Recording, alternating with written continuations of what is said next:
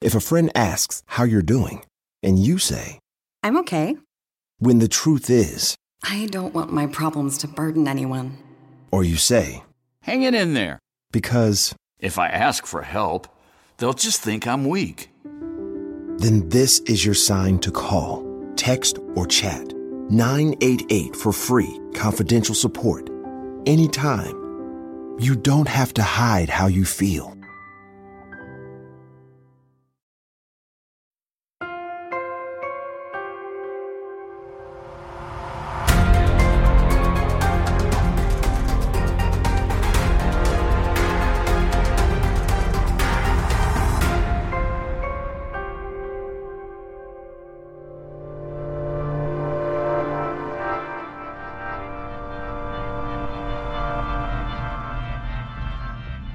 On the last episode of Solvable, investigators following a promising lead about Baby Jane's family tree took a trip from Mississippi to Missouri.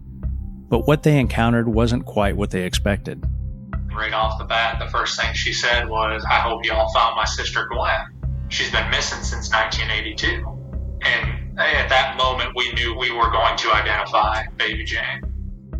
Officers spoke with a woman named Teresa, a woman who they believed genetic genealogy research indicated was Baby Jane's mother. But Teresa was not the baby girl's mother, she was her aunt.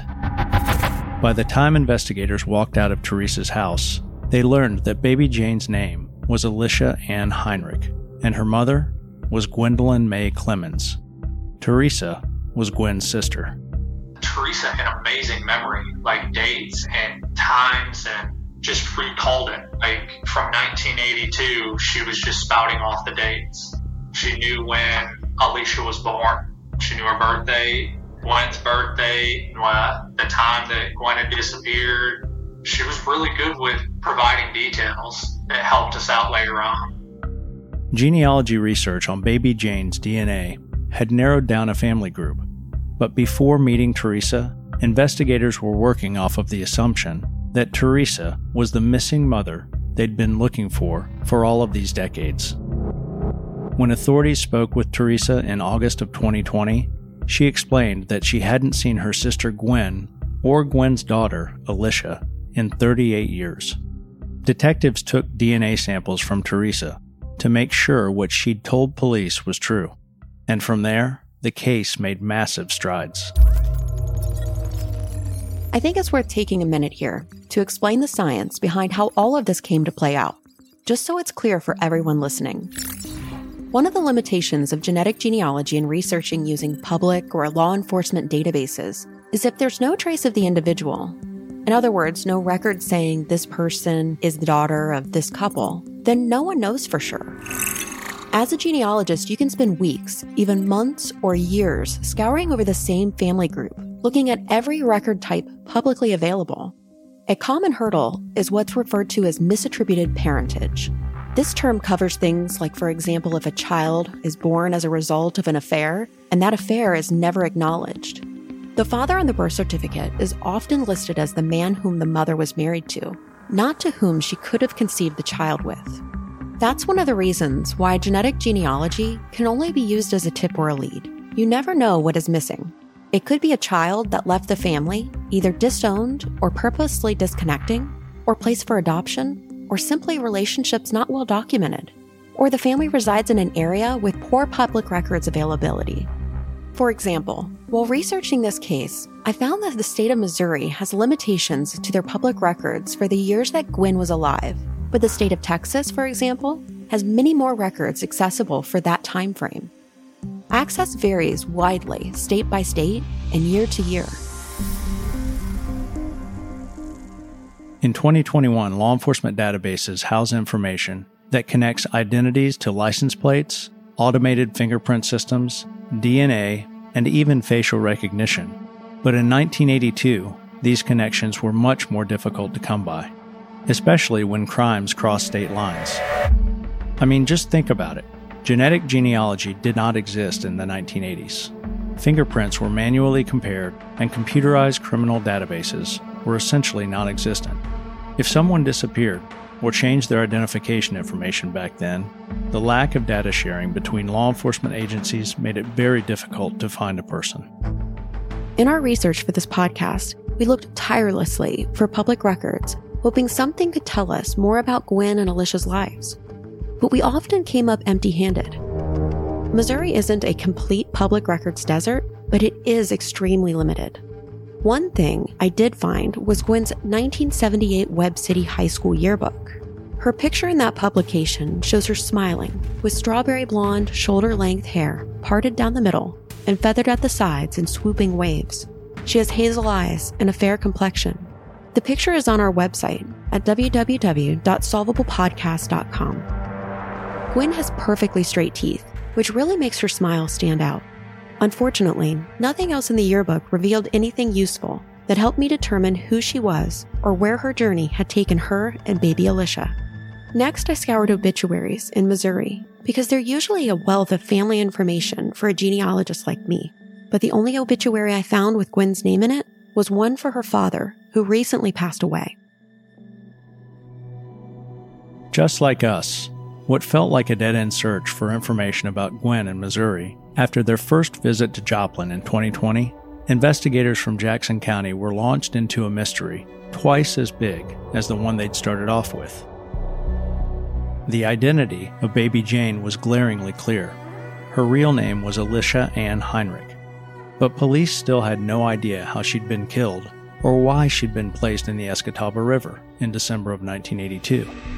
The whereabouts of her mother, Gwen Mae Clemons, was a complete question mark but technically, Gwen was still a missing person. Authorities needed to figure out what happened to her, but first, they needed to officially make Teresa, Gwen's sister, and the rest of Gwen's family in Missouri aware of their findings. We interviewed a current investigator on the case named Eddie Clark, who was one of the people who traveled back to Missouri during a second visit to Joplin to provide the formal ID of baby Alisha and Gwen to Teresa. Remember, the first time the Mississippi investigators spoke with Teresa and asked for her DNA, they didn't reveal all of their cards. They didn't specifically tell her what the age or gender was of the body that had led them to Missouri. All Teresa knew during that first visit was that police were investigating a body in Mississippi from 1982, and they needed her DNA for comparison. Teresa assumed on her own that the police were there about her missing sister, Gwen. As a law enforcement investigator, there are so many different kinds of interviews you have to conduct. Sometimes you may be interviewing a suspect, a witness, or a victim, and you only get one crack at it. Sometimes you have to make an initial visit to a family to first gather information, and then, second, maybe make another trip to provide life altering, horrible news. You may initially think you're going to interview a murder suspect, for instance, the mother of baby Jane, only to find out moments later that Gwen is missing and you are actually interviewing her sister. As an investigative team, you have to discuss these possibilities and play them through while preparing for an interview like this. Oftentimes, you can leave the first interview wondering if the information that's been provided to you is true. Sometimes you leave the second interview feeling drained that you just made a largely negative impact on an entire family. Here's Sergeant Eddie Clark. The second trip was, was, was meant just to notify the family. We didn't know what to expect. You know, we were kind of going up there with extremely bad news. Wasn't 100% confirmed, but we honestly believed that Teresa was the aunt, and we knew that the grandmother was going to be there we thought grandfather was going to be there. And he had talked with his daughter before she left, and we were really, really wanting to talk to him because he had a lot of information. Well, we found out on the way up that he passed. When Mississippi investigators first interviewed Teresa, she explained in detail the time frame of Thanksgiving 1982, when Gwen and Alisha first disappeared. She shared a lot of memories of what the months and years had been like before her sister and niece vanished. Teresa said that she thought about dozens of different theories as to what happened to them. She dreaded the notion that they were dead or had suffered some horrible fate. She always held out hope that even if something terrible had happened to Gwen, maybe it was possible that Alisha was spared somehow. Maybe she'd grown up to be a beautiful young woman and was out there living her life somewhere. However, we didn't have to rely on what Teresa told police to get the full story. We were able to learn about Gwen and Alisha directly from Teresa.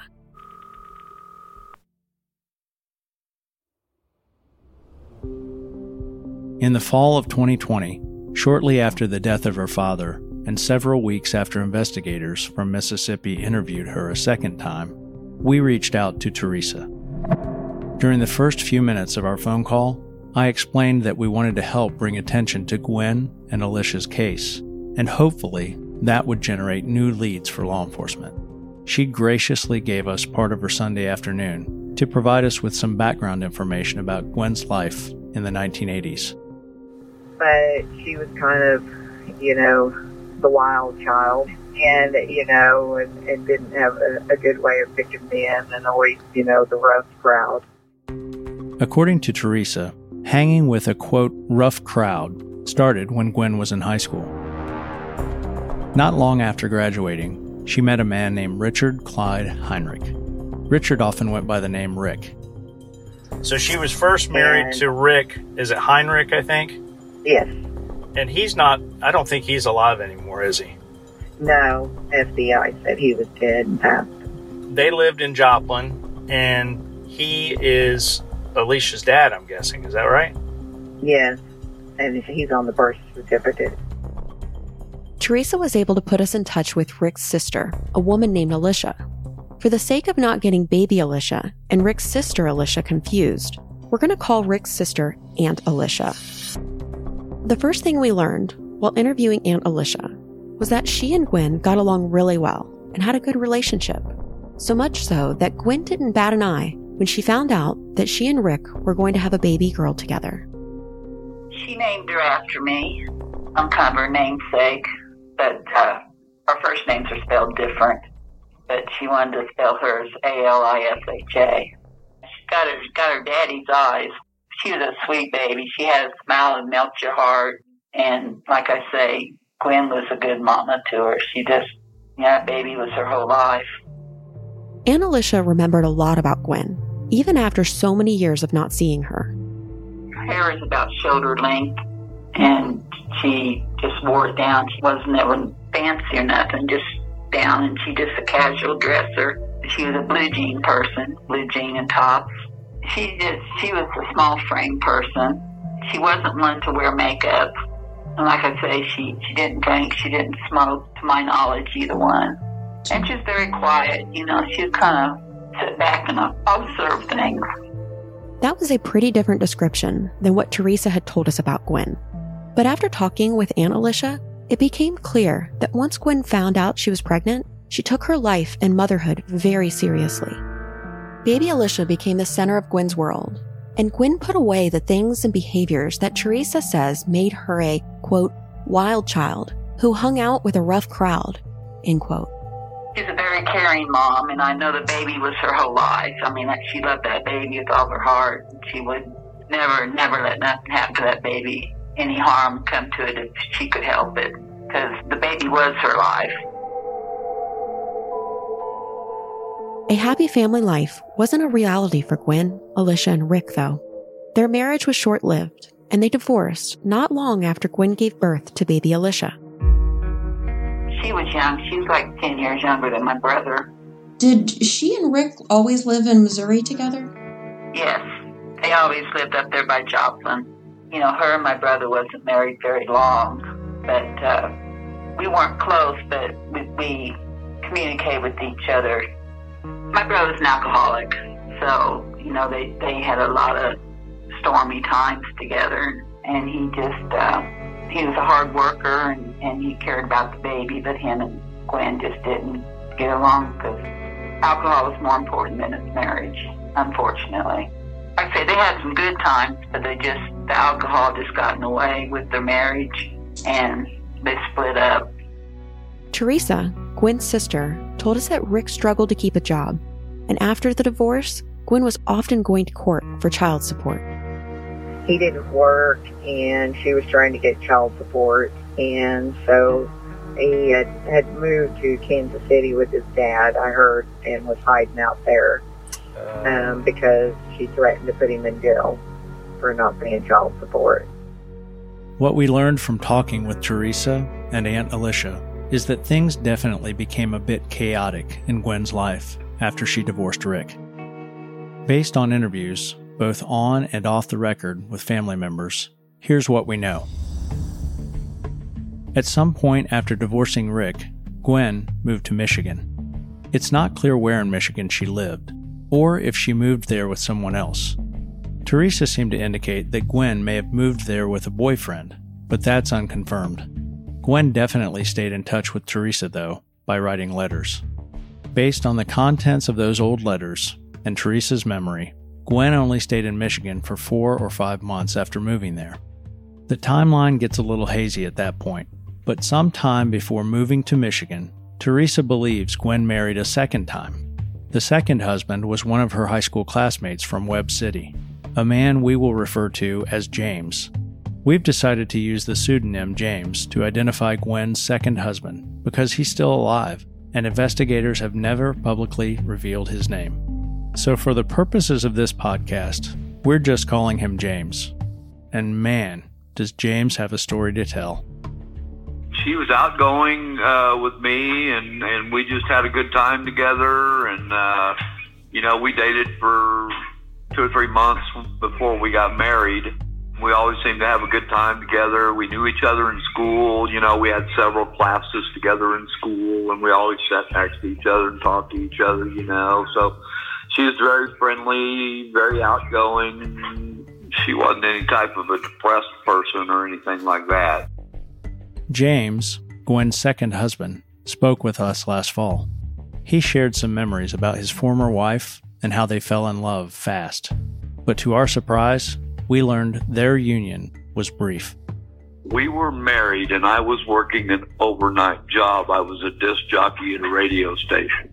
Well, I found out that a Webb City policeman was making routine visits to my house and partaking in extracurricular activities with my wife. Well, I basically caught him in the act. And the way I found this out was I started seeing cigarette butts in the ashtray next to the bed that weren't mine, and she didn't smoke. James said it didn't take long after discovering that Gwen was having an affair for him and her to split up for good. It wasn't until decades later that James would get an unexpected visit from police officers. They were looking for Gwen. Here's what happened. I was in the shower and I heard this bam, bam, bam, bam, bam. You know how cops knock on the door. And I'm naked in the shower taking a shower. I couldn't do anything, you know. My roommate was asleep at the time. She wakes up, answers the door, and it's four cops standing there. And they ask for me. And she goes, well, he's here. Let me go see if I can get him. So she come back to my room and she says, what are you doing? And I said, I'm in the shower. He, she said, well, you need to get out because there's four cops standing out on the front porch waiting to talk to you. It didn't shock me, but I, I mean, I was certainly curious as to what the hell they wanted.